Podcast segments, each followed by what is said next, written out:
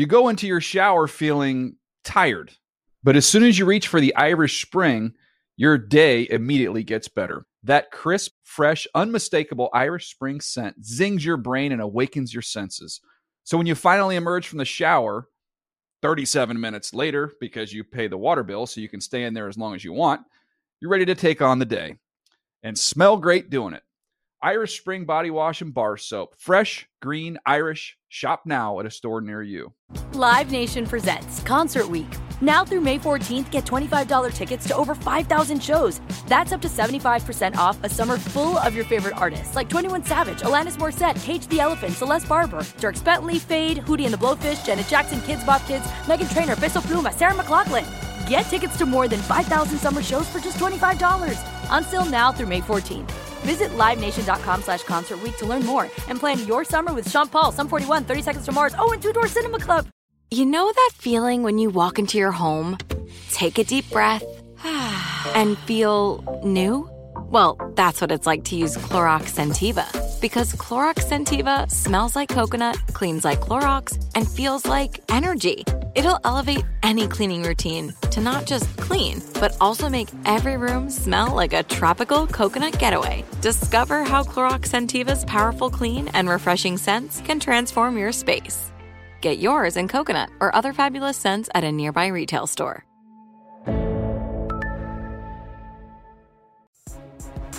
As Charles blockers in front, and he's in for the touchdown. It's Peters for the touchdown. Kansas City sees Sanders make the catch, and Denver at last has found the end zone. On the draw, Charles. Oh, it's down. Ball is out. It is picked up by the Broncos' Roby, and he's in the end zone for an unbelievable touchdown. Those are the sounds and the images from an amazing Thursday night football. Welcome uh, to another Around the NFL podcast. We're starting off a little bit different. I'm Greg Rosenthal.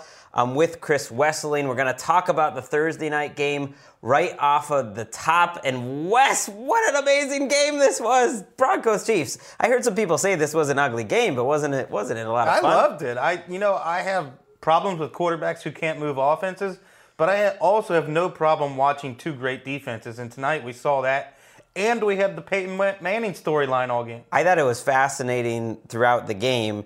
And then the ending of it, of course, we really have to start there. This is this is really one of those games that this is why Peyton Manning is still playing for a, a moment like this. This is why I get so excited about each one of these games because we could watch another 500 NFL games. We're not going to see two touchdowns nine seconds apart in the final minute to win the game, including Peyton Manning on a night where really everyone was saying, oh, his career is ending, and, and he looked bad for most of it. But when the chips were down for the second straight week, he had his best drive when he absolutely needed it 80 yards right down the field in less than two minutes to tie it up. It combined two of my favorite things. One, a reminder of why we watch sports. You hit on it a little bit.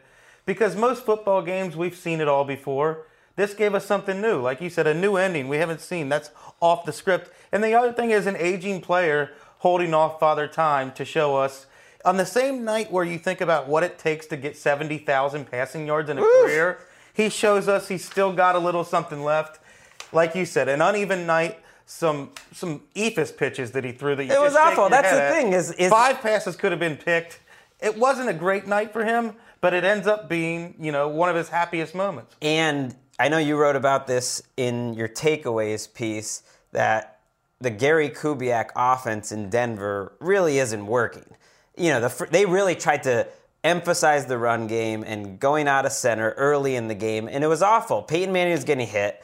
They're still not picking up the right blitzers on the offensive line. I mean, I've never seen Peyton Manning take this many sacks or get hit that much. They fall down 14 nothing, and Manning had thrown a pick six at this point. He's playing awful, and immediately after that, they go to shotgun. They have a nice 80 yard drive to end the first half. Charles has a fumble in the red zone. They somehow tie it up at halftime. This was a game the Chiefs should have won so many different times, but in the end, they still had the lead with two and a half minutes left. And oh my gosh, shocker, Peyton Manning goes in the hurry up and he looks a lot more comfortable. I mean, this is what he's been doing his whole career. Gary Kubiak, you know, listen up. Yeah, he has to be able to set his feet. We've been saying that over and over again. And he, he has to get into a rhythm, and he can't do that when he's under center. You have to let him go up tempo, shotgun, no huddle, do your thing, Peyton Manning. And we saw that on the final drive. We also saw he avoided rookie Marcus Peters, who has been lights out through two oh games. Oh my gosh, he has been incredible. On, picked on Jamell Fleming relentlessly on that final drive. He did, and Demaryius Thomas was a huge factor, making a couple big plays and Fleming was probably the GOAT for a defense that otherwise looks really good this year. I mean, Justin Houston is playing just as well this year as he did a year ago. My boy, Jaye Howard, he's one of my new boys. He had a big night. I've never noticed Jaye Howard before, but he was incredible. They deserved a better fate. Five turnovers by the Chiefs tonight. That's why they lost. It, it's amazing that they were up in that game with four turnovers with two and a half minutes left. Alex Smith you know, everyone loves him as a game manager until nights like this when, you know, he wasn't really aggressive down the field. He made a couple plays uh, to his tight ends, but he threw two killer interceptions. I don't really fault him for the first one. It was just Aqib Talib making an unbelievable play, but I definitely fault him for the second one. It was a red zone interception. That was in the fourth quarter. Another chance for them to take a lead. And Talib's play kind of just reminds me of what I was talking about last week. This Broncos defense has a chance to be so special because they have huge playmakers at every level. Von Miller is one of the best pass rushers in the league. Demarcus Ware has nine quarterback hits so far this season. He had 20 all of last season. Sylvester Williams had a big play tonight. Brandon Marshall is the one that caused the fumble that they were that Courtney Roby, Bradley Roby returned. Chris Harris had an interception. Talib has an interception. Roby, it's the best defense in the league, or it could I, be. I agree. Uh, you know, it's disrespectful to the Seahawks, but the Seahawks have some problems they're working through right now. The Broncos are lights out, and I don't even blame Alex Smith for that reason. Mm. This is a very tough defense to go against. Between Flacco and Alex Smith, they've had a 45 quarterback rating against this defense. That's why this Broncos team remains so fascinating to me because Manning didn't really answer any questions tonight. He no, had he some he had something to build off with that last drive, just like he did last week. Uh, but there's just as many questions about him right now as they were going into it. But their defense is so good that the recipe is there for them to win some games if they just get a little bit better on offense. They've gotten nothing from the running game, very little from Manning, and they're 2 0 against two pretty good teams, two pretty good defenses. I think we've seen this week that there are quite a few detractors for Peyton Manning and a lot of defenders, and I think that they can really find mm. common ground on, on this one issue.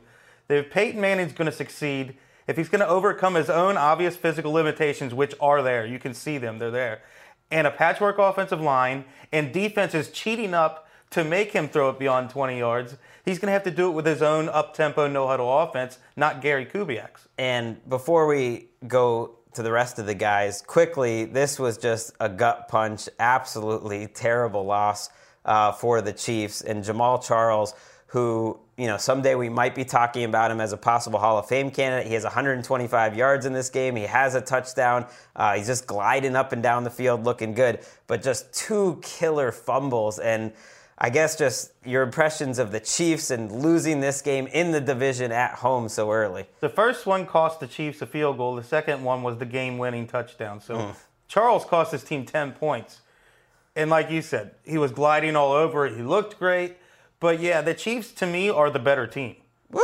I think they're the better know. team. They outplayed the Broncos severely tonight, but they had those. They're more balanced. I, I, thought the Chief, the Broncos would win because they have the, the most dominant side in this game, and, and that's their. But defense. the Broncos are two and zero oh with the best defense in the league. There you go. And the Chiefs, uh, their fans have to just feel that you know, it's a division rival that you feel like no matter what you do right, it's like you still can't beat them. They can't beat these Manning Broncos, and this was their chance. They absolutely should have won this game.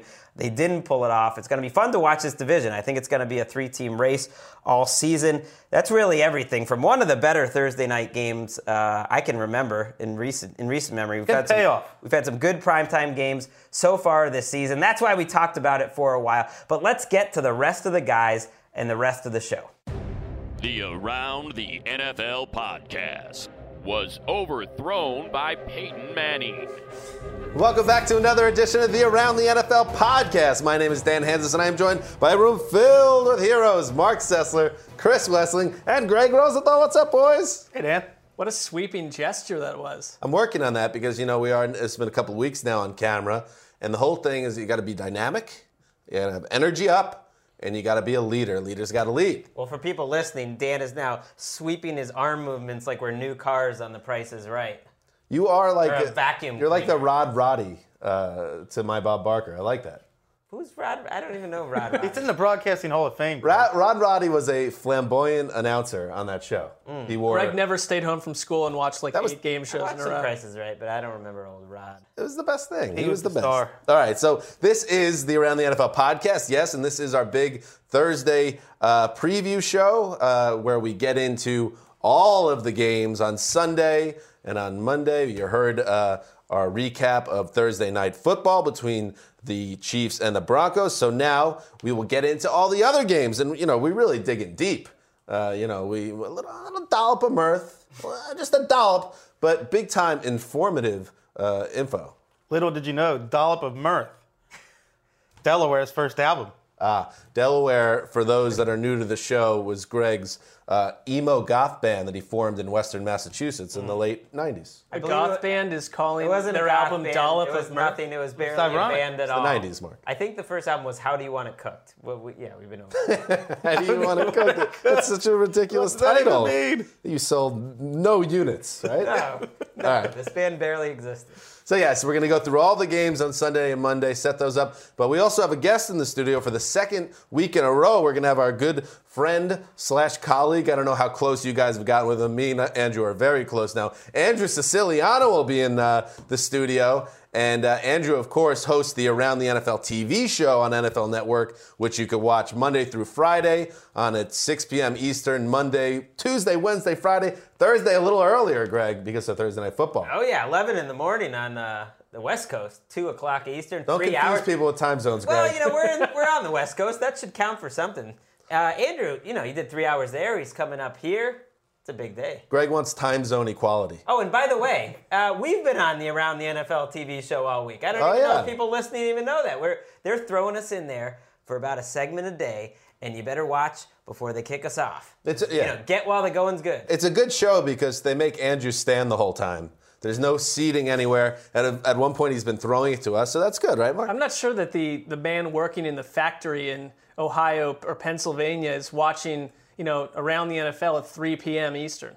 or whenever it's 6 What are you p.m. saying? Well, if this was I don't know. 1963, we'd have to. I'm worry not, about I that. haven't gotten a, I haven't heard a peep from one person I know about being on the Hey, show. the so factory, my the friends factory's overseas. It's not our fault that you, you're low on friends and I family. know. I have plenty of friends. They could care less about the sport, apparently. All right, so there is so much to guess. Get to. Mark is going through some things, obviously, just and maybe we'll touch on that a little bit Oh, more everyone later. I know has reached out to me. They couldn't say enough about the, the appearance. You want to? How about we talk about some games? Okay. Let's do that. And I mean, why don't we start with the game of the week? Sunday night football, guys. And who loves Sunday night football? We all do. And who loves an NFC championship rematch? We all do. The Seahawks at the Packers. That's the big difference. We are not at what's the name of the stadium, Wes?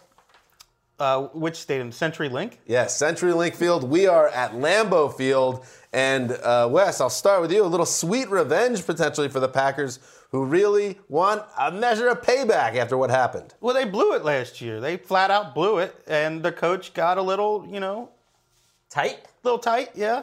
And now at least they have a healthy Aaron Rodgers. So Seahawks are going to have to deal with that. They had a lot of blown coverages last week. Richard Sherman was playing the slot, which you don't really see with DeShawn Shead outside. Mm. So this is a different secondary, no Kam Chancellor. And to me, Aaron Rodgers looks like he's in this 1991-92 Michael Jordan zone. Whoa. Where he's just trying these, you know, these layups at the basket where you think he's going in for the dunk and he switches his hand. Aaron Rodgers is doing things like I've never seen on a football field, a two-handed push pass that hits Eddie Lacy in stride. Oh, that was awesome. He made five throws to touchdown to Cobb, three different throws to James Jones, and a back shoulder to Davante Adams that were sublime. Just you can't make a better throw than that. To your to your Jordan point, he has started to read at least against the Bears, where he's doing that like MJ shoulder shrug type uh, body language, where the game he's mastered at such a level, he's the confidence is there. So he just you clearly he's loose and just having fun. And it shows in the numbers. He hasn't thrown a, a pick at home since December 2012. That's he's unreal. absolutely perfect at home. And you they also had Dion Bailey up at the line. The Seahawks did last week. Got burned on that winning touchdown by the Rams. Well, I think he's trying. He's trying different things now because he's got his mind working, his body working, and his chemistry with his receivers working like no other quarterback in the NFL. He's he's just absurdly confident right now. I don't know if it's a good or a bad thing that last week things actually went against Rodgers. In theory, like very rarely was his first read open, and that's the thing with Rodgers. He's at the point now. He was the best quarterback in the league last week. He had the best performance, the best game, and I threw that out there on Twitter, and people were like, "Oh no!" Like his fantasy numbers were that. If you watch that game, none of those first reads were open. They were all almost impossible passes, and yet he's still making it happen. And you got to think like now that his legs, you know, he's got the mobility again. You have to think they are just fired up. I'm a little worried though. Like uh, Randall Cobb isn't 100. Percent the wide receivers aren't getting separation. It wasn't a good running day for them last week. So it's not necessarily a slam dunk that they're going to just go up and down the But field. Russell Wilson and the Seahawks have never lost to Green Bay. Hmm. well, yeah, I mean that's the weird thing. Like we, Wow. every member of around the NFL, very lucky, very, very, All right, very lucky to that's do so. fine. But two of those games were almost like fluke. at this point, I feel like we're looking at the Seahawks like not into it. And This is the weird thing. We've we all picked against the Seattle Seahawks, the back-to-back conference. Greg didn't pick, of course. Uh, I don't know why. He's just not picking this year, and it's costing all of us. But we all picked the Packers to win, perhaps a little overconfidence. But I I don't know. Am I going to bet against Aaron Rodgers at home It's right not like that. We always get this feedback on Twitter. How could you all do this? It was a coin flip game for me. Right. This was the Yeah. hardest game for me to pick and the last one to pick, but you have to pick someone. So so I went with the home team and the quarterback playing at a Michael Jordan level. These two teams, Fair. especially, you or whoever's home, I'm picking. I, it's just the, the home field advantage is dominant for both. And here, here's the problem that the Packers have. Russell Wilson didn't look that good last week because he was under constant duress and he didn't always make the best decisions of when to stay in the pocket. I thought he rushed things. Who who's rushing the passer for the Packers? Who is their best defensive lineman right now? According to Bob McGinn, who I trust pretty well, it was probably BJ Raji last week. And they they lose Sam Barrington for the season, who's a good inside linebacker. That means Clay Matthews has to be at inside linebacker even more. Uh, Sam Shields had a terrible game last week. It's not like their defense looked very good against the Bears. So They did- the, the Seahawks could get yards. right. Right. The Seahawks could get do- right on offense. They didn't try anything down the field against the Rams because of the Rams' defensive line. I think that will be different this week. Big big uptick in uh, Bob McGinn references on this podcast recently. that was more. It's been more than one. I feel like they've been flying around lately. I don't know. Yeah, Bob's the best. Let's move on to the next game. Let's go. Let's head to Sunday, one of the early games where the New England Patriots travel to Orchard Park to fa- face the Bills. Uh, both these teams coming off uh, convincing Week One wins, and uh, now Greg Rosenthal, you get a real good look uh, at what's going to go on with Buffalo with Tom Brady playing excellent football. Obviously, the Patriots have a ton of uh, confidence, but there's some magic in Buffalo, isn't there? Well, they've beaten the Patriots. I, I heard some narrative like, well, can the Bills finally beat the Patriots in Buffalo? Ryan Fitzpatrick beat them to go 3 0 just a few years ago. I think 23 of 26 Yes. wins for New England. Right, I know they've dominated them, and the one of those wins was was last uh, week 17 when they didn't play all their starters. I was really worried about the Patriots' offensive line going into week one. They played fine against Pittsburgh.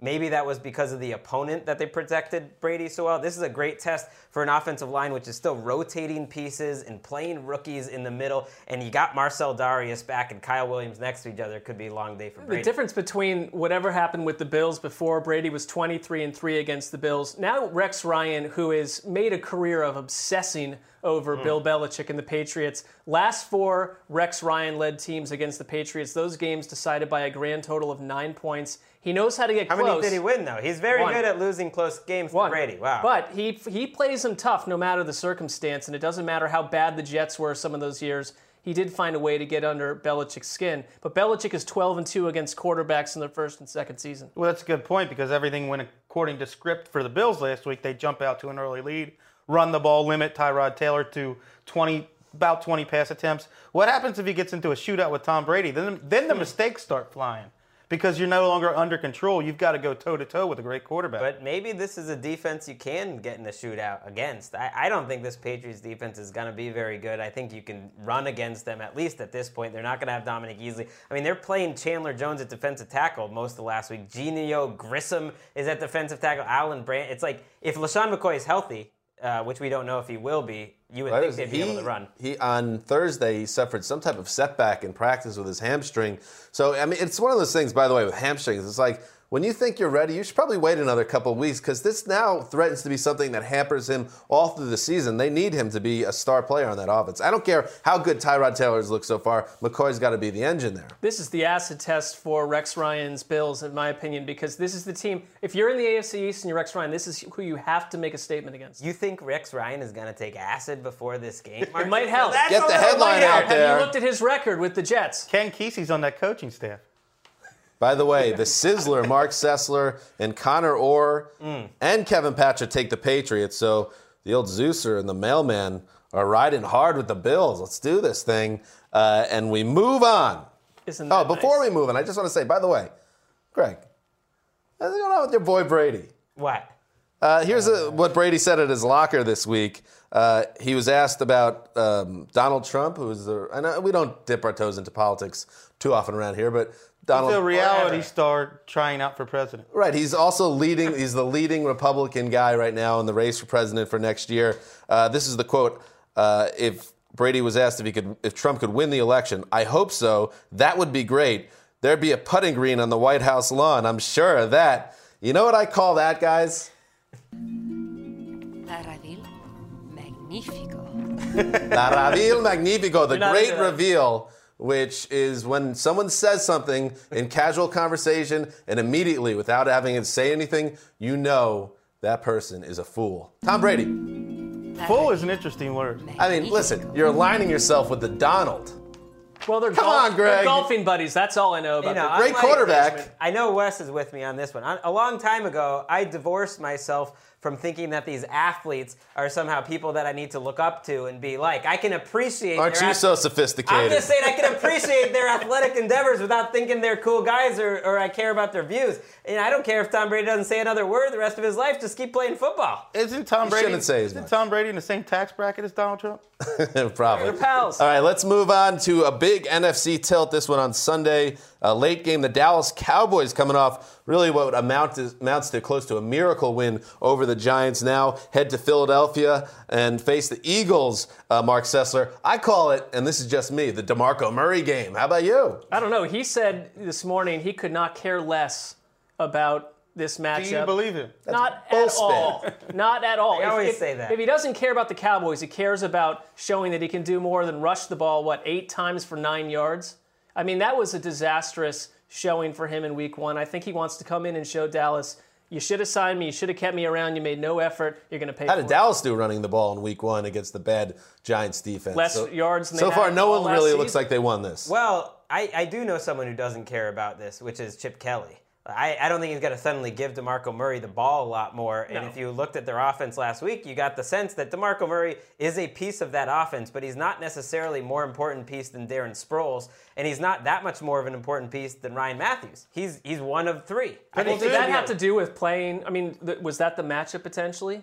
What? I mean, I don't know. I mean, that's it's game to game. I don't think the plan is to not use Demarco Murray. I think they're going to use him, but I don't think they're going to be like, "Hey, let's feed him the ball and get." Make He's Dallas looking as successful." slow as he did last week. That's going to be the plan. You think Well, he really looked that I thought he looked incredibly slow. Maybe it's all those uh, 5,000 touches that He didn't look great, but I. I also say like I felt like I saw that a lot, even not the end of last year, where he kind of sneaks up on you a little bit. He doesn't look like the fastest. guy I in thought the he world. looked really explosive from September through the end of November last year, and then you could see he lost his burst, and he hasn't regained it. And maybe Kelly saw the same thing because they rested him as much as you could during the preseason and during training camp. He sat on the sideline during practices. Well, this is a great test for this Dallas defense, which we think is going to be better. And overall, I think they played a solid game against the Giants. They were a little unlucky to be down so much defensively. But going into Philadelphia, I think after they had an off game, I mean, couldn't you just see them getting absolutely blitzed in this one?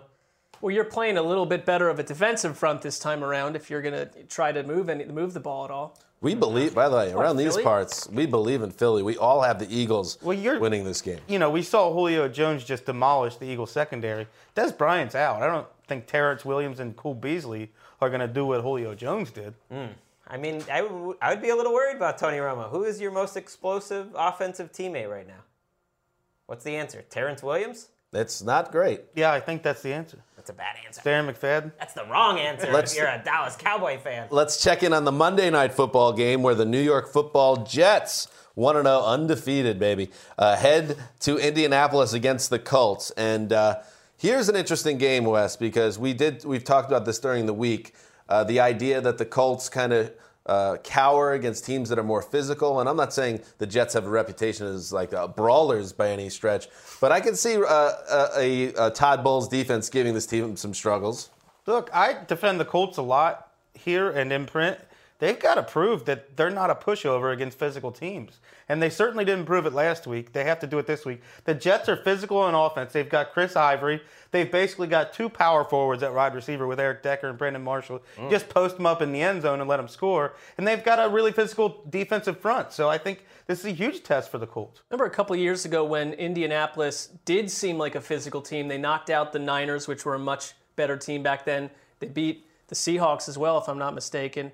And they took care of business. And it's like now it's like you can run against them and they can't stop the run. And that's the formula to not win your division. This could be the most disastrous out of division schedule they could have, really, because they're playing the AFC East, the Patriots, who they can never beat, and three very physical teams in the Dolphins, Bills, and your Jets, who kind of have been slipping a little bit under the radar, considering how me. good how good they looked I in think week a one. Big win over Cleveland. I'm saying they look fair. good. Ryan Fitzpatrick had, you know, only five or six quarterbacks at most had a better game than Ryan Fitzpatrick did last week. When he Preach, gets, Rosenthal. when he gets going, Ryan Fitzpatrick, if he didn't have that name on his He back, had a couple of errors that they didn't take advantage of. he had a couple early, but he played about a perfect game starting midway through the second Damn. quarter. He was on fire. He's throwing passes. When he gets hot, he gets going. Tell Greg the Slack message I sent you.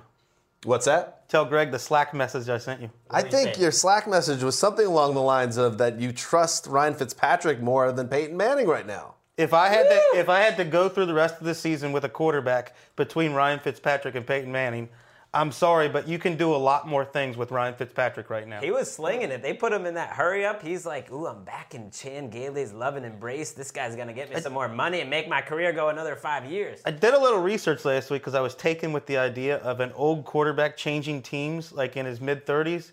Ryan Fitzpatrick's 32, so I, I can we can sneak him under here. But the, almost every single year in the history of football, there's an old quarterback who changes teams and lifts that team to the playoffs. Mm. Vinny Testaverde, 1998, Jets history, and they're going to make it again. You Mark. might have been right about the Jets being the 10th best team. Jets ran a, a Yeah, more four wide receiver set than any team by far last week, and I think the Wow. Gailey is changing what this team does. That is offense. totally different. On some levels, I thought they were the same. They were like running their fullback on, you know, short. They also had like the most running attempts though too, so they're very strange team. And I if like you this like- Marcus Williams. I like that quarterback, Marcus Williams. They got By a the nice way, little player. TD, why are the Jets 0 and 1 on our on our uh, graphic there? They're 1 and 0, baby. and they're going to be 2 and 0 after they defeat the Colts on the road. I'm the only one that thinks that I am an early believer and a wild homer.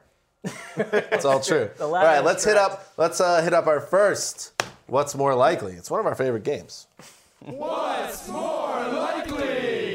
All right, this is based on the games that we've talked about so far. Andrew Luck passes for fewer than 200 yards, or DeMarco Murray rushes for few, fewer than 50 yards. What's more likely? That is not a great DeMarco Murray picture. rushes for fewer than Andrew 50. Luck. What did he have, like eight last week? He's in a timeshare with two other running backs who, to me, look much better than he does. I think he looks slow. I think it's a good possibility he's under 50. I'll go with the same answer because also you got the Colts. Frank Gore, I want to see him play a full game. That didn't happen last week. Their backups don't look that good, and you're playing the Jets' defensive front. You're not going to be able to run the ball. You're going to have to throw. The Jets' strength is that defensive line. They're going to put pressure on Luck. T.Y. Hilton probably not playing. He could play, but probably not. We talked about Andre Johnson. We don't really know if he's hmm. still Andre Johnson. So I don't know if the Colts are going to bounce back and score a lot of points in this game. And I don't know if Luck's going to have a huge statistical game. That's a good point on Johnson. I mean, I, Wes couldn't have been more right when he talked about it last week. He he. It was only one game, so you just want to watch and see. But it was not good. I think the more likely answer is Demarco Murray under 50 yards. Andrew Luck had a terrible game last week for Andrew Luck, and he's still well over 200 yards. They're going to throw it. All right, let's now welcome into the studio the great Andrew Siciliano. Come on in, buddy. Wait a minute, this thing's on camera? I I would have worn makeup. There he is. Hi, guys. Hey, listen, we hit you last week when you were on the show, Mr. Andrew Siciliano. You were like young hot uncle look. Now you look like the, the young hot uncle, but you came into some money and you look successful. I didn't pay for this suit, for the record. really? Um, Welcome I, back uh, to the I, Around the I NFL took my makeup off. And, Oh, okay. and- okay. How are you guys? What's going on? Good. Everything's good. Uh, we were watching you today in the Around the NFL show Thank on you. NFL Network, so the synergy is outrageous right now. We're synergistic. It's good. So yeah, we just went through the first four games, did a what's more likely. Why don't we keep rolling and move forward and do another what's more likely? All right. What's more likely? What's what is it? What do you got? Well, we'll get to that. Okay. We'll get to that. Listen, it's not your show anymore, No, Andrew. no, no. I, I'm, I'm a passenger. I'm in the back seat. You're the Uber driver. Let's start. Let's go back to one of the early games Sunday. Uh, early kickoff. The Arizona Cardinals head uh, to Chicago to face the Bears, and you know the Bears obviously coming off a game where they fought uh, Andrew. They fought the Packers pretty well. Got beat. The Cardinals look very good with Carson Palmer. Your first thoughts? Uh, a couple of things. Number one, it, it seemed to me, did you guys get the, the feel from this? Maybe I heard you guys say it earlier this week that the Bears almost seemed satisfied after the game. Not that losing is ever a good thing, Right. but that everyone mm. thought they were going to be so bad. Right. The fact that they were in this game for a while, which is blasphemy in Chicago because mm. it was against the Packers. Right? Right. Like tell Ditka and, and, and Forrest Gregg that the Bears were just satisfied. I, I do think they're not going to be nearly as bad as we thought they were. Really? You know, I, I had, I mean, I'm not putting them in the playoffs, don't, don't get me wrong. I had Tyrann Mathieu on the show today. I, here's what I didn't realize before researching that interview. The Cardinals gave up 400 yards last week hmm. to Drew Brees and the Saints. They gave up 283 yards after the catch. Wow. I mean, that is Part of that's a that's function- hard to do. Part of that's the function of the Saints' offense was all basically passes to the running backs. So Sure. they're all close to the line of scrimmage. That's how those plays work. But they weren't getting much downfield. Which means, what do the Bears do? And what do they love to do? Matt Forte. Matt Forte. And that's something Mathieu brought up to me today that, like, he, he said it four times. Matt, uh, uh, Matt Forte, Matt Forte, Matt Forte. We got to go get us some Matt Forte. But they're a different Dan's team. boy, Matt Forte. Right, exactly. Had 100 catches last year. one of the most underrated guys in the league. And I, the way I look at Matt Forte to me is what what Frank Gore was this year in a, on a free agency. That's Forte next year. Imagine if he gets stuck with a, with a bad Bears team, that's going to be a bummer. But a good team, he's going to land with a good team So he's next going to year. have leg cramps next year, week one. well, that that possibly could happen as well. Greatest player in Tulane uh, football history. Who else There's is that close? Tulane. Ryan Griffin. Shaun Well, King- Shaun King Shaun was actually King. better Shaun in King, college. right, okay. In college. Mewelde I think Moore has had a Mewelde nice Moore. little uh, Ooh, NFL loved career. Mike Tannenbaum was a good tight end. for That's them, I true. think. Mike Tannenbaum didn't play for the team, but he did. Okay, that's good. I would say, I mean, Gabe Feldman, of course, our NFL Network Yeah. legal analyst, best thing to come out of um, out of Tulane. I- Ouch, I, look, Greg is I, I would what? say that the, look, the Cardinals we know are the better team. I- If anyone's looking for a blowout here, I don't think that's this game at all. I think the Bears have a little pride at home, but I, I'd have a hard time Do they? I mean, Cutler- against the Cardinals. I don't know. Cutler's lost, what, five in a row? They haven't scored over 30 points It's not all since Jay Cutler's fault. 2013. It's not I, I never fault. subscribe to the it all starts and ends with Jay I, Cutler. I hear that, but it does. It would be nice for once to see Cutler have that victory that we can all be like, "Oh yeah, that's right. that's the Cutler victory that And we you know what? I don't know how this happens. I pulled like a Sessler, like when sometimes you make picks earlier in the week and then you don't know what happened.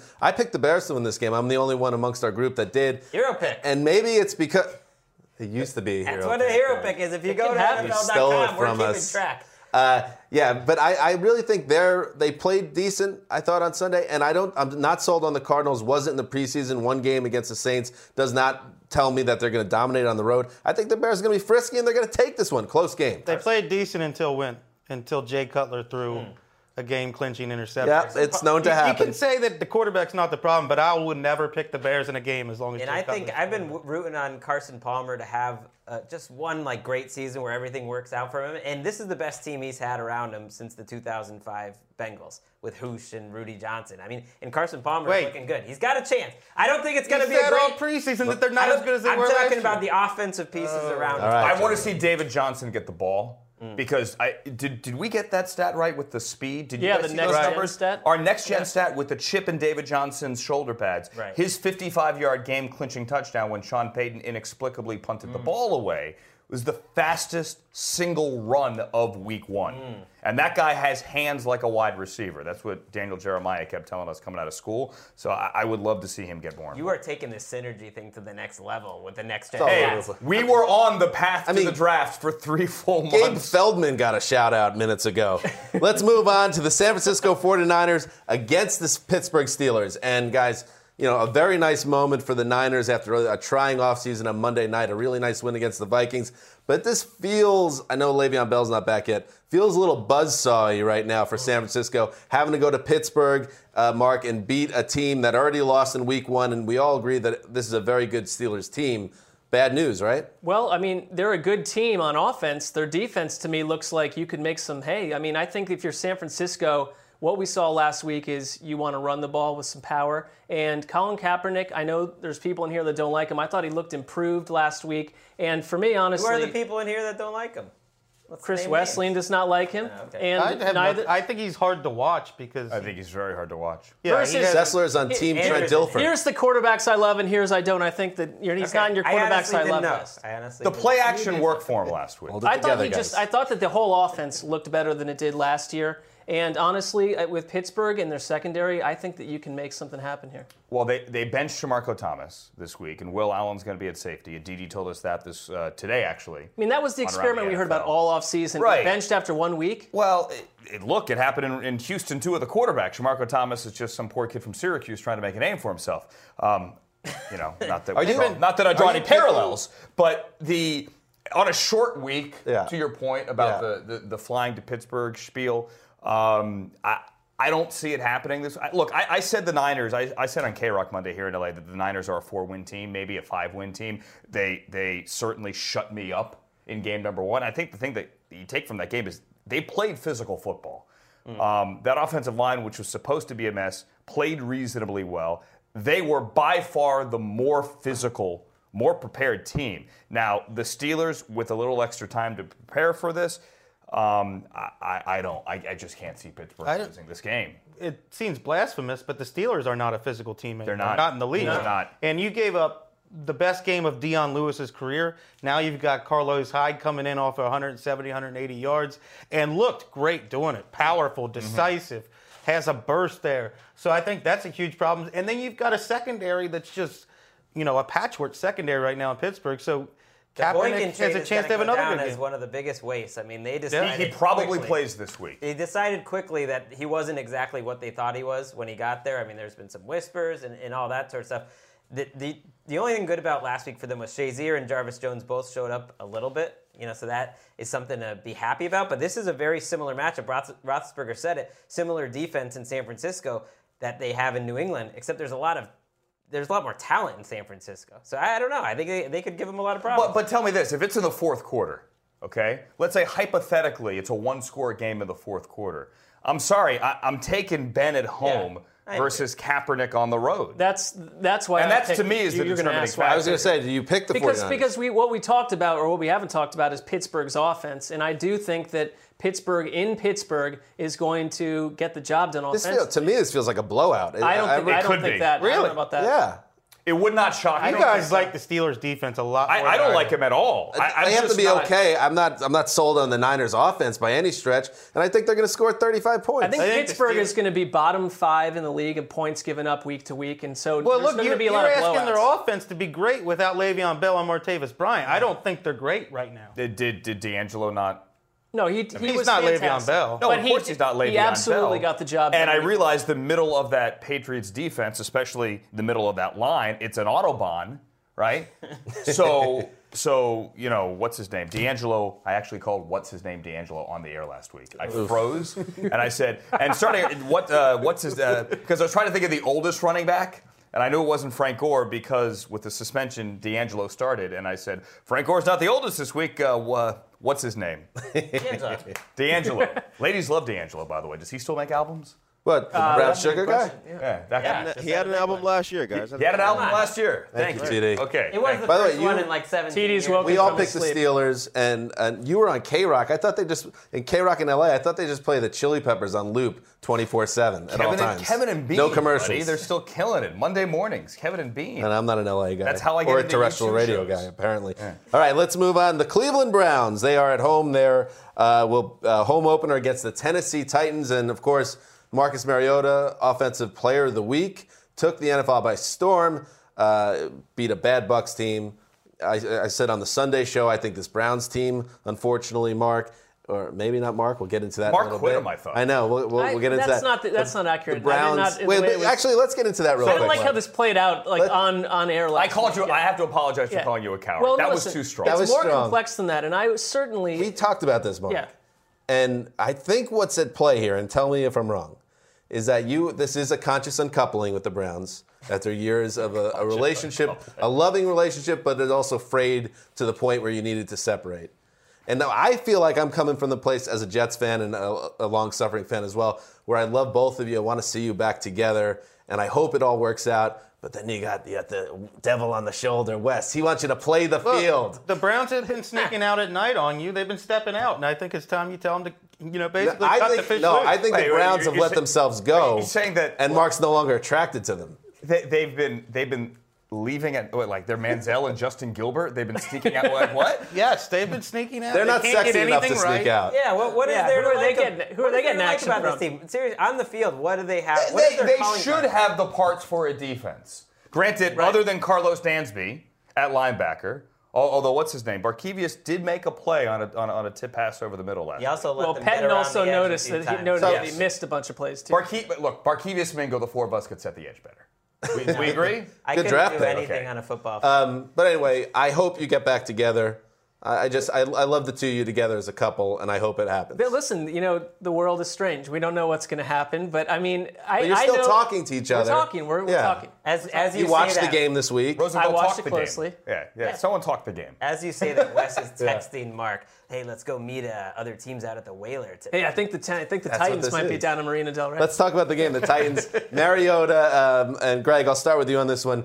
Do you expect to see another Mariota show where literally the football Cognoscenti. cognoscenti starts doing backflips all around the planet? No, I think Mike Pettine will have a plan to make him struggle a little bit, show him some different things. I mean, he's not going to play such a vanilla, poorly talented defense as Tampa Bay this week, and it'll be a tougher game for him. I still like the Titans better as a team in general, and I think if they can go get this win out there, I think it's time to start thinking, you know, team of ATL. Let's not wait until they're five and one or anything. Let's, you know, let's do it early. I'm still a Niners Let's guy, remember but something. okay. This Niners Browns team gave up 28 points to last year's Titans. Mm.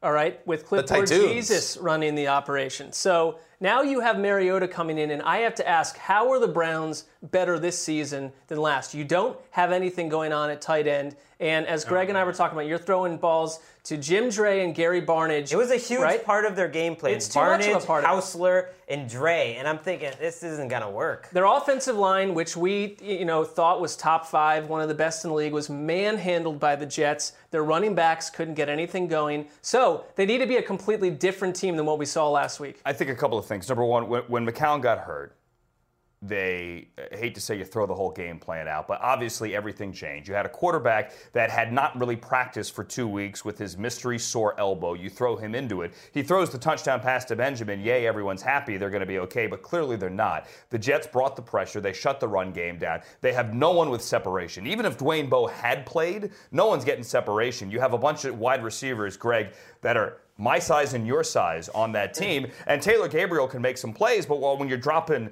you know, fourth down outs when you have the yardage, that's not inspiring confidence for anybody. You guys are overlooking the Terrance West comes home factor clearly this week. Revenge. There, there will be signs and there may be a parade. Uh, the Browns will play better. I, I think the biggest condemnation of what Manziel did last week, and again, he did show signs He of did. He improvement. absolutely did. Not enough to say, I'm ready to give you the keys. And Mike Pettine made that clear today when he said that if McCown is cleared on Friday to practice and he gets through practice without any headaches, he's going to start. Right. Well- with, with with Manziel's not day. healthy. Manziel had three straight turnovers in Three straight turnovers. By the way, not not not to make excuses here. He's got to have he's got to protect the ball better. But there's one where he scrambles for 25 yards. They call it back on an Alex Mack hold. There was a blatant forearm to the helmet there on the slide. He went feet first. It was a missed call. You saw it, right, Wes? Yeah. It was a missed call. You you throw that flag. There's no turnover. They're across midfield. It's not as lopsided. They still lose the game. Agree. Okay. Both of these- but he still fumbled on the next play. Both One these thing- quarterbacks going to play a lot this year because Yeah. If RG3 is the most careless quarterback in the NFL with his body, McCown and Manziel are two and three. Mm, absolutely. And, and Manziel's not big enough to protect the look. He, he could protect the football, but he is so small. He's tiny. He- he's tiny. Yeah. And for anyone who's ever stood on the field next to him, you real he's not a big dude at all. So when he does take that hit, that, that ball's coming out. The one thing though, you know, McCown, that first drive against the Jets, 17 plays, ate up about 10 minutes He off the good. clock. That's what they wanted to do. And that's what they did in the preseason a couple right. of times too. Against the Bucks. But he also yes. took Right. two massive shots Yes. in that one drive. So it's like Which he's it's like- always done He's this. never Well, gonna right. A lot of passionate talk about the Browns. I'm Not just saying. n- One last hmm. point: the Bucks game, the fu- the preseason game, right? McCown took three massive hits in that preseason game. I thought the same thing. Massive. I, And- I was off the McCown train right about then. Yeah. and He Pet- just doesn't take care of his body. That was one of the worst shots I've seen. The shot that he got knocked out on in week one was a nasty headshot he took. Well, Pettine said to him, because they were going to have the Bears in the fourth and final preseason game, and they were asked after the game, hey, will you play your starters next week? Eh, maybe, I don't know yet. Will you play Pettine? No way. Why? I'm sorry, will you play McCown? Well, because today he was playing one of his former teams and he tried to go superhero, and I'm paraphrasing. There's no way I'm playing him against Oh, that's one of his Yeah. other former teams next week. All right, let's move on. We One all took the Titans. the. Titans. Yes. Where all this Mariota talk, Kendall Wright is going to be Randall Cobb in this offense. He looked amazing. He's been underutilized because their quarterbacks have been so bad for the past couple of years. Mm. He's going to be Randall Cobb for them. Browns win this game. Saucy. Wow. That'd be a hero pick if he was in I a mean, pick. If we had hero, Like, I mean, we're, we're, we're talking about two teams that, that, what, one of them picked number two overall. One and of the them other won one, two games last year. Yeah, I mean, so this is not a radical concept. All right, let's move on. The St. Louis Rams, fresh up beating the Seattle Seahawks, travel to uh, Washington to face the Redskins. Uh, Andrew, this is a game where we want to see Nick Foles and St. Louis Rams roll up some wins, especially against teams they can beat before we take them seriously. This team has been uh, always around 500. How about a fast start so people get excited about the Rams? They were one and three, I believe, in each of in three of the last four years. Not One gonna do it. of The game. So this is as big a win as that was for this team last year, last week rather, and it was massive. This is the real test because it's a road game.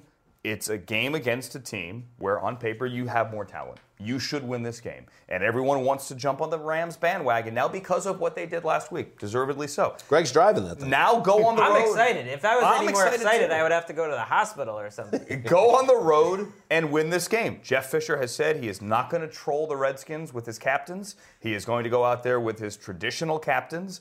And we see What if a they great can guy. get Not- after not the, a get after Class Kirk act. Cousins.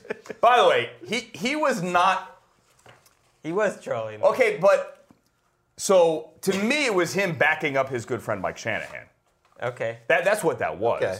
That was him saying, Fine. I hey, liked it. I liked it. You fired Mike Shanahan. Would you have fired him if he had all this? Mm. I think that's what that was. That's the only reason that deal went down. Michael Right. Brockers. I mean, if, if people don't know, he sent out all his captains last time that, that came in. The Brockers and Ogletree and Stedman Bailey and, And, that, and those guys aren't necessarily superstars, but they're a big they're they're a big factor. Wes, man. you took the Redskins to win this game. I like that. Saucy. They played pretty tough against the Dolphins, and I, you know, does that speak to the Dolphins or the Redskins?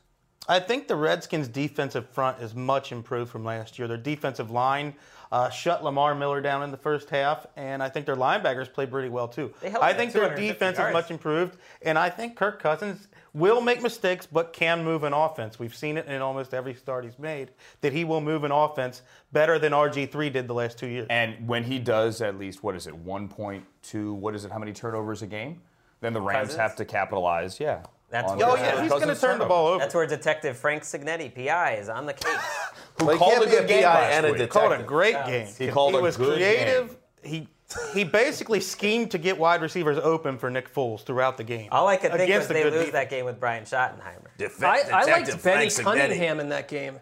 You I won't. thought- I don't think you see him much in this game. In a I think spot Tre start, in a spot, in a spot played 122 total yards, and I thought he looked faster than I than I realized. You know the crazy thing about him too, overlooked. He led the NFC in kickoff returns last year. That guy's a snowplow. He doesn't move left or right. He just moves forward. Yeah. And yet he averaged 27 point whatever a kickoff return last year. I think you could It's a see great him- asset for a kick Yeah. returner just moving forward. Exactly. Mm-hmm. Back doing that because I think Tre Mason starts this game. How about behind the glass another game of what's more likely? Shortly, we'll have another game of What's More Likely. We're getting that ready, but you guys can keep talking. We're ready to go. That's a look behind the glass. I'll take, I'll take the Rams will by be the ready way. for this segment. Who did we all take in this? I'm taking the Rams. Uh, I'll tell you. Uh, yeah, well, Andrew's taking the Rams, as did Mark, Dan, Conor.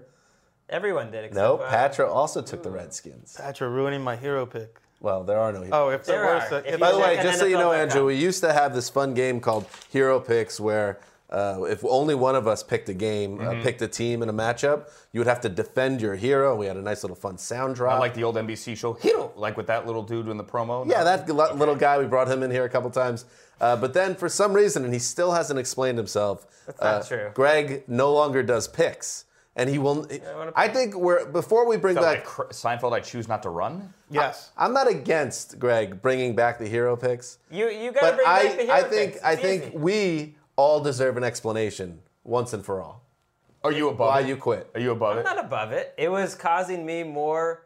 It was making me enjoy the games on Sunday less, and that is basically admitting my own craziness. But I don't care. I decided well into the season. There, there was a few factors. You know, I, I start rooting for the teams you pick for instead of just rooting for the teams you want to root for or just enjoying the games. Also, you know, there was a lot of, uh, you know, backroom stuff. Sometimes people, oh well, he, he changed his pick late. A lot of a lot of you know. Wow. Why did you He's care so the much? tables on you. Well, it was. No, well, I don't know. Getting if I had texts on to do with Christmas this. Eve. Hey, uh, hey, this guy changed his Greg pick. is not hey, leave me about that alone. part of it. Leave me alone. What does that have to do with anything? Why would you? like, why would you quit it. picks? Uh, You know what? I respect his answer.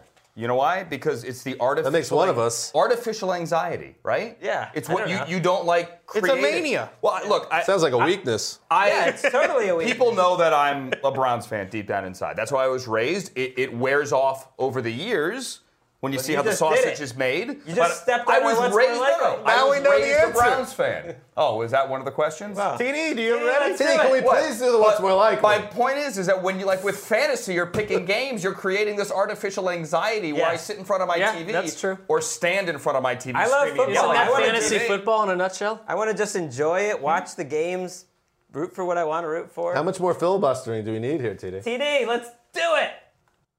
Guys, we can go ahead and do it. We don't have our artwork because now. Oh, we- who That's needs fine. artwork? Let's go. let's Go do ahead. Let's go ahead and do it, guys. Who needs any artwork? Let's roll. All right, Andrew. Okay. Yes.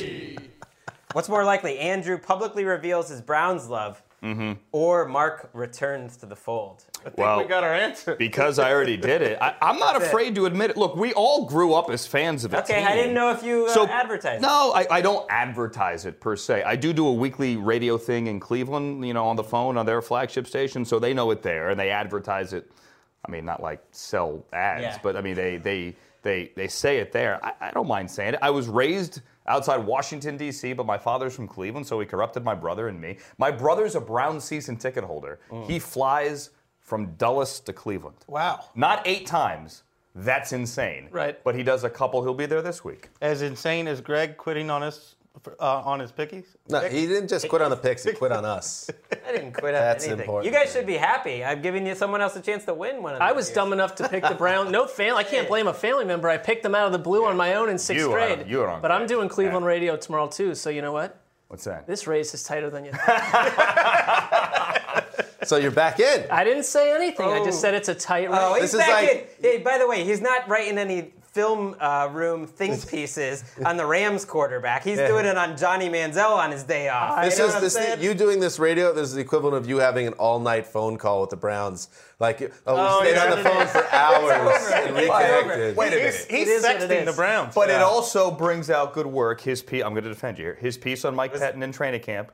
Terrific. Fantastic. Sir, yeah. Johnny Manziel piece this week. I recommend everyone check it out. ATL Film Room. It was good stuff. It's not like it's the only film thing I'll do all year. I mean, maybe. but- Here's what else uh, to check out around the NFL on NFL Network, 6 p.m. Eastern, Monday, Tuesday, Wednesday, and Friday, 2 p.m. Eastern on 11 p.m. a.m. Ah, Two so Eastern, close. two Eastern, 11 Pacific. Yeah. On Thursdays on game day, and my film piece will be the Browns' triple overtime victory over Pat Ryan and the Jets. Oh, Ouch. Wow. okay. that I like. I just made that up, but it is still in my DVR. You can From- find that on YouTube too. That is a good watch. The, the game, the entire NFL films piece that we ran here like seven years ago is still in my DVR. Wow. And I don't like talking about Jets playoff losses or anything like that. Is that the Gastineau game you're talking about? Yes. Uh, the Gastineau personal foul game on fourth down. Yeah. Woohoo! Uh, but also, you have the Red Zone on DirecTV. Red Zone on DirecTV. Uh, Andrew's everywhere. Sunday, Sunday, Sunday, 1 p.m. Eastern Time. Thank you. Nice. The 703. All right. So that's it. Andrew Siciliano, thank you for joining us.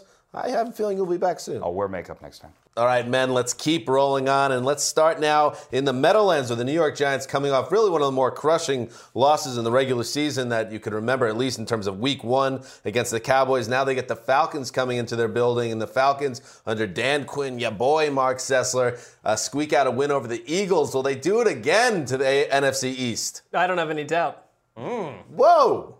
They're going to crush them. And I had, I had to make a bold prediction because you have to do 12 of these if you work here a week. And We did one. well, whatever. But I just my bold prediction for this game was three touchdowns and 250 plus yards for Julio Jones. He's going to fry this Whoa. defense. That would be a. That would be a. That's big bold. He's done it before. He had 259 against the Packers last year. It's like the overreaction bowl. Coach of the year versus worst coach of the century.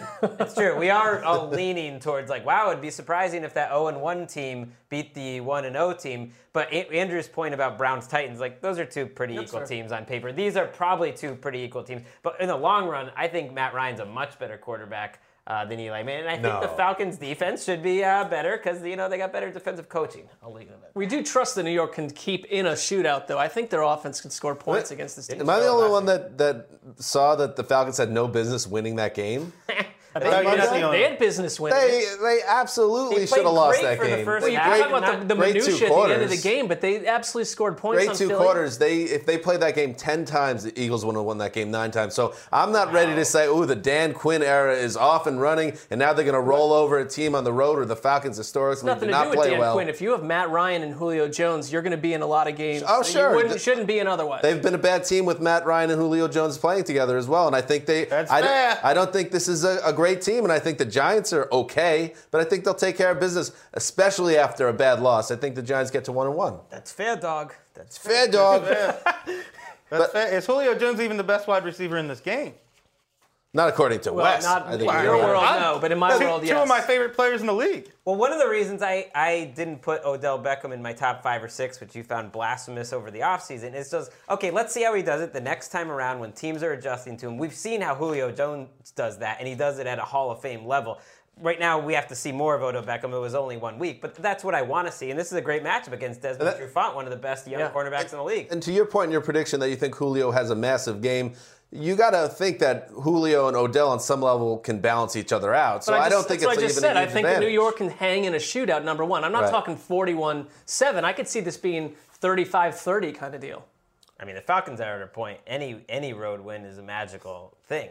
I mean, Wait, Mark, you picked the them to get Giants. Out two and zero. Did I? Oh, no. Now, here's the problem. our favorite running Here's running the problem. Here's the problem with they make us make these picks. like they? they make three Who's they? weeks ago. I'll make your pick. It's How got do you pick the that's gonna happen Giants? I have no It memory. It was literally last night. It was well, then you know what? I'll tell you what. I'm going to change it. I'm going to change it and take the Falcons because that's that's what I That's that's why how my Greg heart is. picks because you change it all the time. They, that, they, that's pu- they fine, have to publish it on the site at 6 a.m. and I, I'm here. I don't even know what's Wait, so what changed between then and now?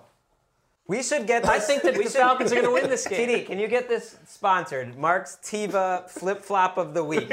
Well, no, Greg. Whatever how about this? believes. Greg can't do picks because it's too stressful for him and it brings up too many demons. It's not the case for me. I'll do them. I just don't remember what happened, and I'm sitting second to last place for a reason. Greg, Mark is making a point. He's, he, he doesn't love doing this, but he does it because it's part of his job. Why do you, just because you're the boss? You pulled the boss card, which you don't usually do. I don't pull any boss card. I'm pulling a life card. I mean, who's gonna make me not do it? It doesn't matter. It doesn't matter. I'm talking to I'm talking That's to shadowy funny. league figures to make you do this. This is ridiculous. I took the Giants. Add me and Wes. Listen, this this sandwich wager that you and I have about who's going to win. We pick the same teams every week. We both won 11 Not and on five. So cute. Yeah, it's adorable. You don't like Patra, our fist bump. But you don't Pat- like our fist Two bump. fist bumps in one podcast. That's enough. Patra and Orr both took the Falcons. I don't think they're going to flip flop. So you're going to join them.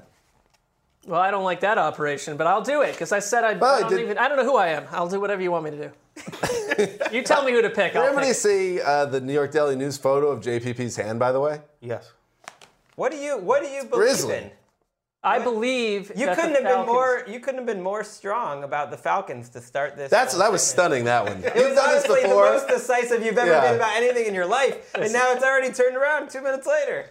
JPP's hand. Week two. I'm gonna print out a photo of JPP's hand and give it to my son, Sweet Jack, every Fourth of July, and from the time he's like will do the 11 trick. until he's 24.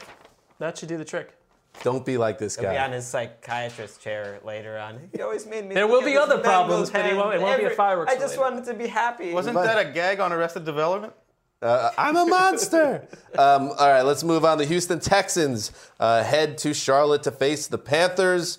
The Texans already have a new starting quarterback, which is really absurd if you take a step back from the minutia the day-to-day NFL. That they went through an entire offseason program and named a starter in a big hullabaloo, and then turned around and changed their mind and made Mallett the guy. I don't know if you could really uh, disagree with them. They go against uh, Cam Newton and the Panthers. Um, Mark, I might as well hit on this too. You had a little bit of an issue with Josh Norman off a bold prediction last week. Uh, he Yeah. went, there are a couple of headlines. I did a I did a Google search. Mark Sessler plus Josh Norman. First of all, tell us why this happened. Well, because you know it was another one of these bold predictions. Go write your big prediction, and I said that that you know Blake Bortles week one would come out and have his way with Carolina. And you were wrong. I was You very know, It happens. Uh, two headlines that, that, that were found on the internet. Josh Norman goes off on Mark Sessler. A headline. Really? What also, website is this? and this one's weird. That was a fan blog, Nobody like reads CarolinaBlitz.com this. or something. And then some fan forum. Josh Norman tells NFL.com's Mark Sessler the rules and regulations. I didn't even read it, but I- what does that mean? Well, it is. He he wrote me after the game, basically on Twitter, and said, "How about you sit down?" Like you know, he he basically told me, you know, Whatever, Josh He Norman. doesn't have to do these hot takes of the week every Well, here's week. the thing. So I went, and hundreds of Panthers fans are retweeting it. You know, I finally started blocking people like Wes. It was, Nice. wonderful. That's but good. you know, I went back and I said, I'm gonna. I went back and watched his tape, every one of his snaps. He played a great game. So I tweeted back and I said, look. I'm not going to explain to him Right. how it op- operates on our side. you've handled it well. less. I wrote him back and said, You played a great game. I explained what plays I thought he did. Was he respectful enough to reply he, to you? He retweeted that with a little thumbs up. Oh, picture. okay. So we're, we're in a good place. out. What is up with the Panthers fans? Because remember, I got buried back in January for calling Cam Newton insufferable on the sideline, and I was branded a racist or something. And I got, I was all over blogs then. They they came at me a couple weeks ago when I said after after first preseason game don't that mess Calm around. down, all this fans. talk about Cam Newton fixing his footwork is garbage. He's hmm. throwing the same way he did He, last year. he is very much the same player that he's always been, and I've always I'm a, I'm a big supporter in that.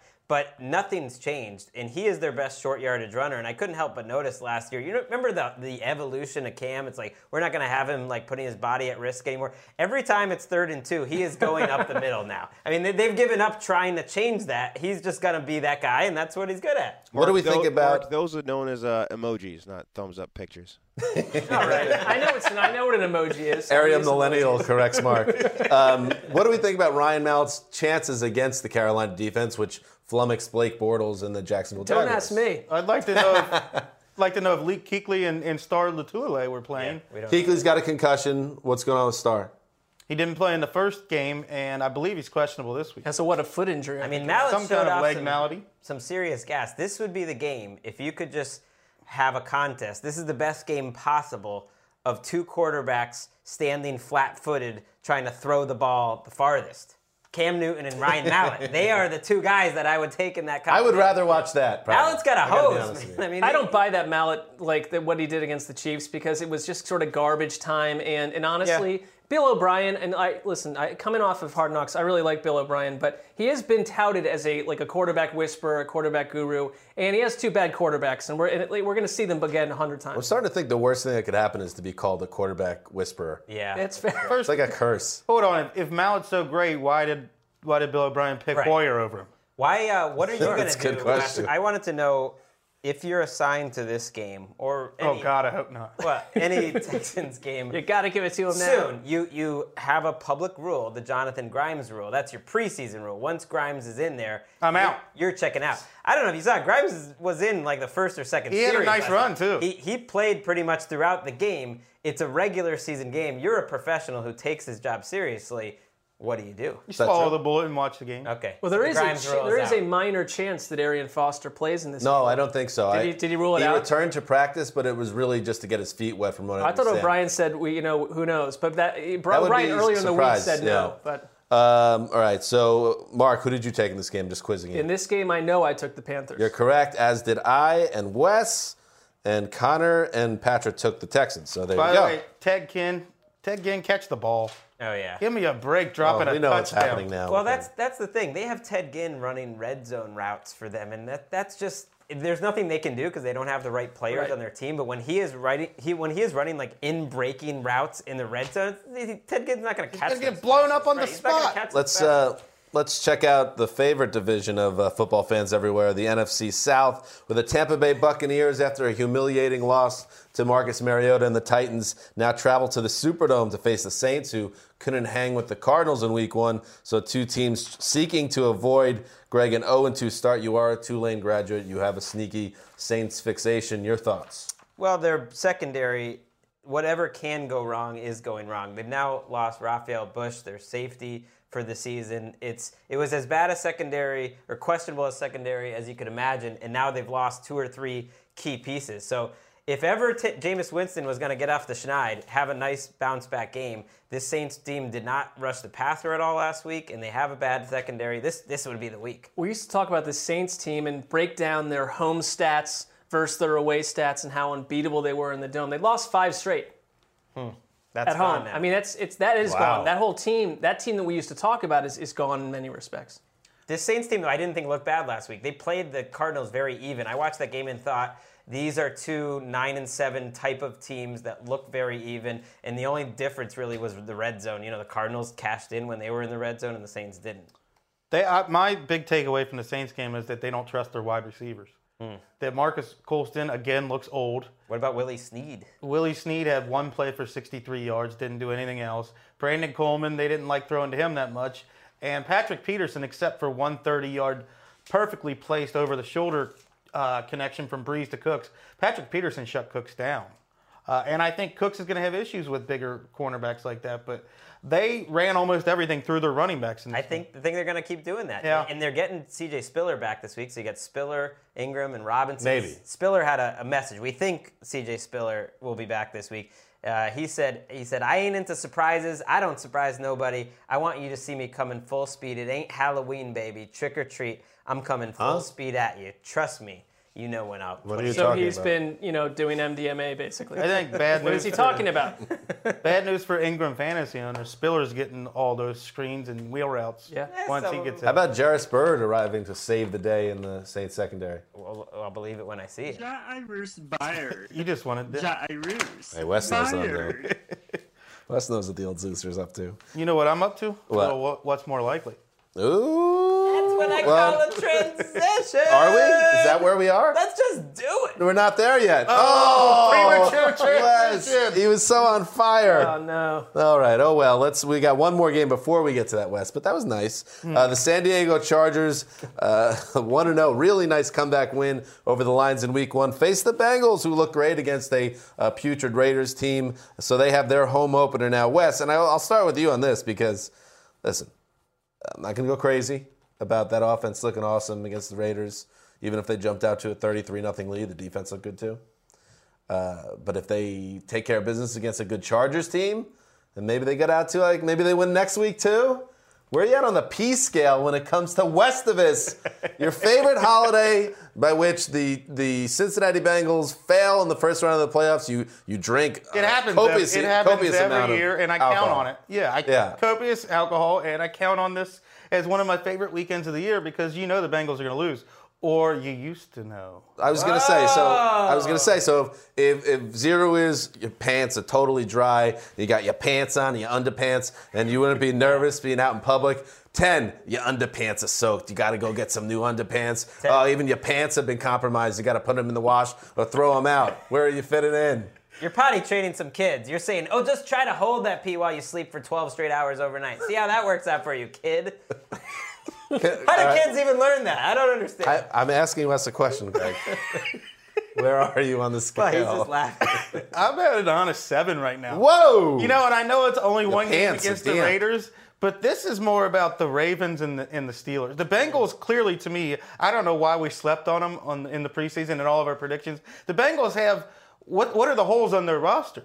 The Ravens have huge hole- Quarterback. all right, that's fair. The Ravens have no playmakers on offense, and the Steelers don't have a defense. The Bengals, to me, are a much more well-rounded, Hmm. solid team. I'll tell you what happened. Andy Dalton not being a favorite of this group has, on, on some levels, blinded us a little bit. Or because he's not terrible, he's okay. Well, he is the middle right, of the you're room. right. He's okay in games where they don't matter. That's right. He's done this before. If it's not on national matter, TV though. or in the playoffs, he'll be Yes, fine. but to say these games don't matter is wrong too. All right. He, this team could easily win 11 games, and he could thrive statistically with this team. I don't know what happens. But in by the way, that th- th- none of us are going to say Andy Dalton can't do that because that's what's been happening. And statistically, he's had some good seasons, much better than some quarterbacks that right, but none of us picked them to make the playoffs. But what you guys are forgetting is is Westivus isn't the only holiday. There's a new holiday every week one. It's called Raiders Shoshana. I, work with me. Raiders play With a you. Team, and you think, oh, you start thinking about the team they played in week one very differently. Did the Jets play them last last year? year Jets one? Raiders week one. We all put them in the playoffs after this game. This year on Raiders Shoshana, I don't know. I might have to work on that. Now you do. Uh, it's not you know, bad though. I tried for something. Workshop that. Suddenly, it's got West thinking the Bengals are Dalton's so great. gonna They just go- played the Raiders. Again, like I said, more about the the Ra- the Ravens and Steelers, and frankly, who's the dominant team in the AFC? No, there, There you're is right. the Patriots. That's changing. You're right. There not one, unless the Patriots get a secondary or, or Tyrod Taylor is for real. And if the Steelers defense they put it together at some point during the season. That's not happening. Dalton is like three very acceptable games, then an absolute abject disaster where we're like, oh, wait, what are we talking about? He stinks. And it's happened to fall every January. Maybe you get a different one this January. You can still go drink, you just won't get the same result. This is Oh, Wes is going to drink either way. well, isn't this a week we learn a lot about them because they're going up a secondary we've been good talking, secondary. talking up You've a been lot. honking about the Chargers I didn't say it in the offseason. They look good. They look good last week. Jason Verrett, Brandon Flowers. You got Eric Weddle. Uh, this is a tough matchup for Dalton and everyone. I, I think they're the best looking cornerback group. Well, actually, Stephon Gilmore and Ronald Darby had about a, a great. You know what. I want to That was one week. I want to see what Keenan Allen does for an encore. Oh, my God. 15 for 166 in the opener. He's got a nice challenge here. A nice second. How about this? Over under time, Greg. Mm. Keenan Allen, eight catches. I'm sorry, I'm not doing over unders this year. No, I'm. Uh, I'm going under. I'm going yourself. under. It's a joke. Eight. Wow, eight receptions under 80 yards. Uh, I'll go over. One Gonna touchdown. have a big play. I'll go push. Six for ninety. All he does is run crossing routes all game. Six for ninety. All right, we all. Oh, hold on. C- Yes. Do you mind if I give a little love do not to mind. our, our friend Daniel Jeremiah of Move the Sticks? Uh, all right, go ahead. He he pointed out a few weeks ago, preseason gem, Kyle Emanuel, fifth round pick for the Chargers. Sneaky defensive rookie of the year candidate as a fifth round pick. Had an interception and sack in the opener and had two sack, had two sacks in the preseason. This guy's starting for them and looks good. Well, by the way, talk about a turnaround. We all took the Bengals, so all of a sudden we're all in on the Bengals. Let's keep moving. Hold on, what's more likely? more likely Oh, Wes, now you stepped on the transition. I I gotta leave the transitions to you. Listen, you you had a promising previous show. This one's been rocky, a little up and down, but I still believe in you. Go ahead. That was hubris on my end. What's more likely? Julio Jones is held under 100 yards, or Odell Beckham Jr. goes over 100 yards. Hmm. Oh, I know what I think. Well, you said 250 yards for Odell is going over 100 on this defense. Odell is? Yes. Julio Jones is not going to be held under 100. No way. Well, you got to pick one or the other. You picked both. You are saying you picked Julio Jones as More likely. 250 More yards. likely, much more likely that Odell gets over 100. Gotcha. You I- just said Julio Jones is going to have 250 yards. It said under for Julio. He under, Jones. I Right. thought. What's more I likely? know. So it's much less likely. if Mark's I on take- target here. Mark has Exactly. got it. He's okay. Julio, The boss is losing his mind. He's not Oh, making I'm picks. losing He's it all too. over the map. ODB, by apologize. the way, i- after being really uh, shut down against the Cowboys, I was stunned by that. He's going to go off in this game. This is going to be 174 yards, nine catch, two touchdown, vintage 2014 ODB. That's more likely. I think it's more happens- likely that Julio Jones is under 100 yards. I mean, he's under 100 yards half the games he's ever played, if not more, I would guess. The pragmatist Joe. He's Wait, going up what against about- he's going up against Prince Amukamara and Dominique Rodgers-Cromartie. The only good things about that defense, I'm just saying it's more likely. It's not though, because what Odell Beckham has he been I uh, think over Beckham- Odell 100 Beckham yards? goes like, over 100 I think, almost Odell, every game. I think Odell Beckham will be fine in his life, in his career, and this week against the Falcons. So I you're- think he'll be fine. I'm You're going. picking both. No, I totally messed it one's up tricky. before. You're right. It is confusing. Whoever wrote it.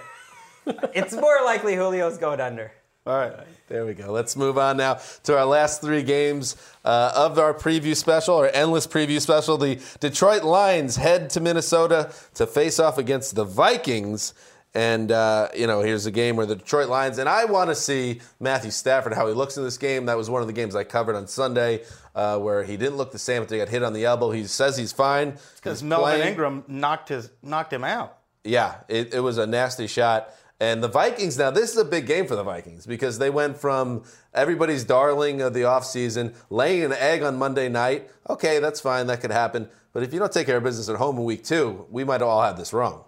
Well, it's a big game for both teams. This is an 11 win team from a year ago. This is the best, know, they're coming off the best Detroit Lions season in what, 25 years? Something crazy like that. So they need to get a win in the division. It's a very intriguing game. And I want to see if Adrian Peterson, the Adrian Peterson we know, with a guy, you know, maybe get more than 10 touches, shows up in this game. I, I know that will. we, yeah, I know we like to talk about the early season, like everything changes. It don't take too much stock in it, but the numbers for 0 2 teams getting into the playoffs are rough. And if you start in this division 0 2, and one of those is against a division opponent, you got your back against the wall. And Minnesota, absolutely. I thought Teddy Bridgewater.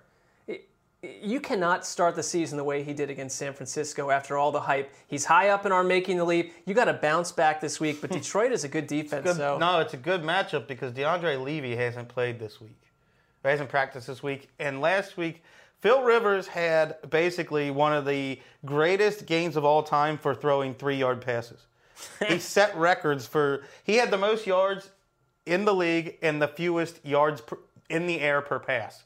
It was just all crossing routes to Keenan Allen, screens to Stevie Johnson, and That's the middle move. the middle of the defense was wide open without DeAndre Levy. Aren't we a little? You, you say the Lions have a good defense. They had a very good defense last year, but that was a troubling week one by that defense, and they obviously weren't able to scheme and game plan to find a way to shut that off. They were. So I'm that a was little a tale nervous of two halves. They they were a dominant defense in the first half, and then in that heat with Philip Rivers Well, throwing short passes. Rivers no took him down the field at the end of the first half too, and threw a bad pass to They- bail out the Lions. Well, they picked. The Well, Lions picked it off. They, you got to Yeah. give them credit for that. So you're not giving up on the Lions. I'm not giving up on the Lions. De- basically, two of the top ten defensive players in the league were Ndamukong Suh and DeAndre Levy. They didn't have either of them in the first game. Hmm. So let's see. Let's see if they get Levy back. Who would you rather have calling plays for you? Mike McCoy, Norv Turner? Norv Turner. Norv Turner. Mike is- McCoy, I think one thing, this guy has proven to be a great play caller. I think they're both great. I mean, it's it's Frank Reich too. it's Philip Rivers. That's that's the main guy. You know why? Because I think- Peyton Manning's not done. He's playing quarterback for the Chargers. What? Peyton Manning. Philip Rivers is doing his Peyton Manning impression. Interesting. Interesting. Frank Reich love. You want to know who picked who here? Eh, I don't really care. I know you don't. I care. would I would take the Lions. I, I Don't care? When I'm looking at these, I think, well, that's who I would take. Wes, you have a hero pick. No, sorry, you don't. You would have had a hero pick. You took the Lions. The rest of us think the Vikings are going to get on track at home. The fan consensus uh, weekly pick'em also takes the Lions. A rare hero pick with the fan consensus. By the way, we have a league out there around the NFL, and you can compete against the other five guys Greg, and, and probably beat me. stay, I'm Greg, one and Stay out of it, man. Yeah, I'm just saying they should join no, the league. What do you mean you're Plugging. one to know? You don't even pick games. Well, I had to just for, for it to show up so I could help out. I, I had to pick one game. Make up your mind. Speaking of the Lions, and more specifically, uh, Kevin Patra coming at you. This tweet uh, from Patra, if you're watching on YouTube, uh, Yo, at Dan Hanzus, looky what I spent my day off building. Hashtag in season workouts. Hashtag no excuses. Hashtag cliche. Hashtag an entire. And then the photo is in what looks like some type of Chicago apartment That's project. Uh, it is a multiple uh, he doesn't live in the project. dumbbells. He has a what appears to be a, a rack where you can do bench press. Is that what that is? What is so Patra's view from his window is just like a 1970s tenement. Is that a bench press rack? I kinda without a miss bench? It is. It's an it's an impressive setup. The point being, Patra, who I have lo- what was that? That's a pull-up bar. There's a lot cooking there. The point is, I have long been on record that Patra's body is sick, great torso and everything. It's only going to get better with this. Hashtag no days off, baby. No days off. I like that he's doing it Patrick too. basically pulled a TD and put his workouts on social media. Right, and he's also gonna he's also gonna put I'm it out there for it. the thousands of people that can see into his window. You know, he's just Right. gonna put up the blind. Oh, completely Hey nude. everyone, it's You the know- Patra Show. Look, it's an NFL blogger lifting weights. You know why he's working out Line like a up. fiend? I called him a, basically a taller Greg. Ooh, what is that? What does that mean? That was like a month ago when you were complimenting his body. I said he's basically a taller Greg. Greg, what do you Patra? think about that? That sounds like one of the best compliments you could give a guy. All right, let's move on. The Baltimore Ravens uh, lost Terrell Suggs last week, lost to the Broncos last week. Here's the good news: they get to go to Oakland, the Black Hole. Or at least we think maybe, maybe you want to give the Raiders a benefit of doubt. They just weren't ready. They they hit a buzzsaw. The Cincinnati Bengals, you know, one of the great teams of all time, came into their building and wiped them out. Uh, I'm joking about the Bengals, but uh, maybe Mark, can we say the Raiders have a chance in this game, or are we just going to assume again that the Raiders are going to go two and fourteen or three and thirteen? Any hope? Well, I think the difference between this game and last game is Baltimore is pretty barren of weapons. Mm. And you're playing a pretty good pass rush in Oakland. John Harbaugh called it one of the best in the league. That felt like coach speak to me.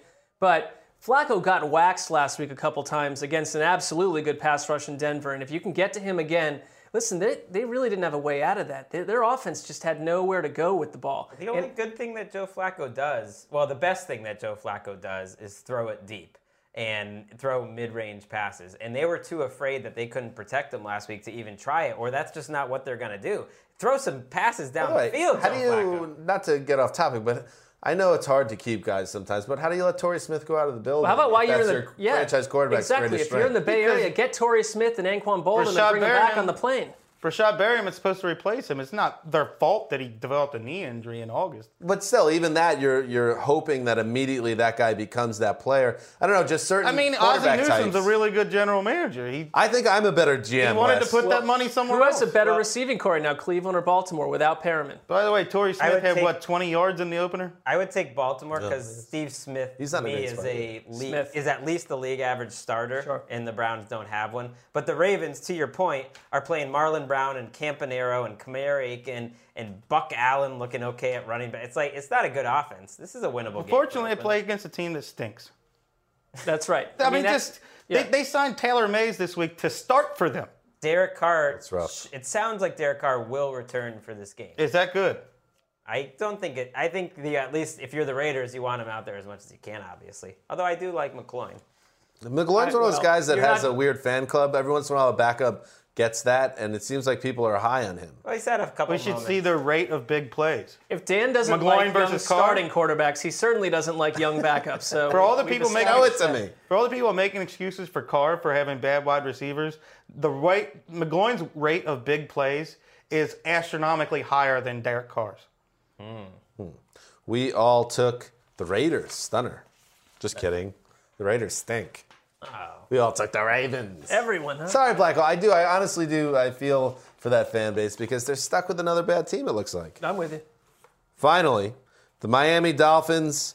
Finishing strong. Yeah, finishing strong. The Miami Dolphins, who uh, you know got the job done in Week One, and underwhelming of any of the AFC te- East teams that won in Week One. I thought the Dolphins showed me the least, but whatever. The Jacksonville Jaguars now are on their schedule, so look at that nice little start here. You get the Redskins and the Jaguars back-to-back weeks, and uh, listen. Maybe uh, Blake Bortles shows shows us something interesting. Thing line before I throw the game to you guys. Interesting line from Blake Bortles, who seems a little frustrated right now. A reporter asked him um, about the fans saying that they need to improve their play calling, uh, and his response was, "I don't know. It's like a kindergartner saying something to a college kid. Well, he's right. Yeah, he's right. He's I have, right, but I have no problem it. with that statement. It's not going to Don't say play it. well with. It's not going to Don't play say it. well, but he's correct. Great quote. He's not wrong. Kindergartners are cute too. I mean, like that's a likable age, likable. Well, they're idiots too. like you know, like, like, kids are anything. Well, stupid. Yeah. They're developing. I don't know. Idiots is the No, correct they're word. they're beautiful and they're beautiful humans, but there's just barely anything They going don't on know- yeah, they don't know That's what he's saying. Right, it's an excellent analogy. Well, here, Well, you just the- don't say it. You're the face of the franchise. I'm glad all. he said it. I like It's a Blake great Bortles. quote. Well, I- I you wouldn't run into trouble with the press, Wes. You definitely would run into trouble. I with wouldn't that. care. I'd tell them what they are. The Blake Bortles play they should be calling is how about don't throw it 10 yards over the receiver's head this week. When I like Blake Bortles, but when Blake Bortles has that thing that worries me, which some quarterbacks never it's like I don't think you can solve that. When Blake Bortles misses, he misses by a ton.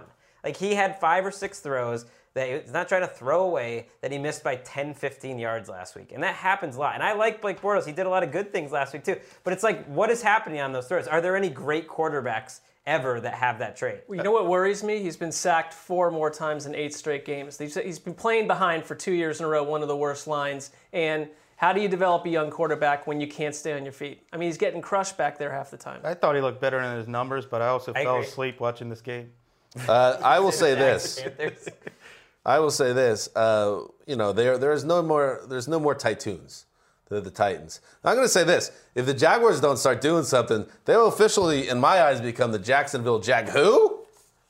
That's who they will be. You know, wait, you're not wrong because That's Dr. Seuss. I will refuse to, to, to respect their, them as a entity in the NFL if they don't do something very soon. we have given them the benefit of the doubt in I many think we ways. have. In many ways, I and I and I stumbled over it a couple times because I want them to succeed. I like the idea of that organization turning You around. love that front office. You love the I- coach. I, do. I like the coach, but it's like you. You love the this, fullback? This, is, this doesn't. You don't get three or four years to win four games every season. That was They've got to go. Gerhart show. They've done Yes, Toby I know. I know. They've done a pretty long rope. They've got a very long Hey, rope Jags, with a do something. owner. Do I, something. and they are. They're going to do something this week. I think. I think they're. They'll find a way to avoid an 0-2 start here. The Jaguars? will? yeah, why not? I think also Mark's got to be careful because he is going over to London. We didn't even talk about this, but he is going to go cover these Jaguars. So you you want to make sure they're a nice saucy, you know, four and three Jaguars team. No, I would like that. And yet you picked the Dolphins in this game. Well, because I no- believe the nobody in that Dolphins will win this game. Uh, the uh, Connor Orr is the only one who took the Jaguars. By the way, if the if the Jaguars lose this game, you're going to be hearing a lot of talk like we just had about this group of Jaguars because their next two games are at Colts, at Patriots. I'm not saying that there's no way they win either one of those games. Oh my That's a tough that's a tough road They better because win he's staring game. at 0 and 4. All right, one more time, TD.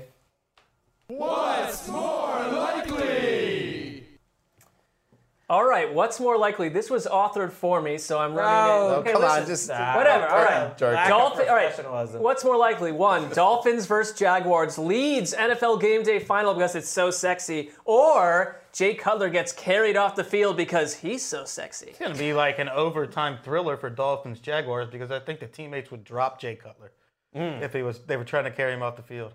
I think it's more likely that Jay Cutler gets carried off, and it By has who? nothing to do with his looks. By the It- fans? Well, when he delivers a beautiful last-minute drive, he- he's good for one every year, where he just wows you with his arm, and the team gets crazy. They're one and one. They got a home win in John Fox Who's era. carrying a quarterback off the field in week two? Do you remember when That Lance, would be awesome, though. remember when Lance fun, Briggs but- said on our air that he wanted to punch Jay Cutler? How about maybe one of those things where you where you hug the guy and you kind of lift him up a little just for a second? Does that count? I don't know. I think like probably you know 15 games would need to lose feed for Dolphins Jags to lead game day. I mean, they didn't What have would no have to footage of those. There's literally no chance that game would ever. No, I hate to lead. say it. There is. If something terrible happened, which I, you know, like, Don't like say it. That's- Don't say it. That's the only way. Don't say it. No, nothing. I just I don't mean anything in like a particular. Batman Steelers Heinz Field type. Or Scenario. the game got canceled for weather. That would maybe lead it. Something like that. I, don't know. but not for the game. Uh, who's going to win this game? I just told you the Jags are. Listen, I, I, I don't care, Greg. Okay. It's just not. All it's right. not right for you to then That's be fair. picking games That's and fair. then not be picking That's games. fair. It's totally unfair. All right, that's it for the Thursday preview, uh, Friday preview ahead of the big week two. Uh, we will be back, of course, on Sunday night, uh, recapping all the Sunday games. And how exciting is that? Right? Oh, I can't wait. Yeah. Let's do it. It's very exciting. Let's do it a couple days Until then, this is Dan Hanzus signing off for Quiet Storm, the mailman, the boss, and TD behind the glass. Until then.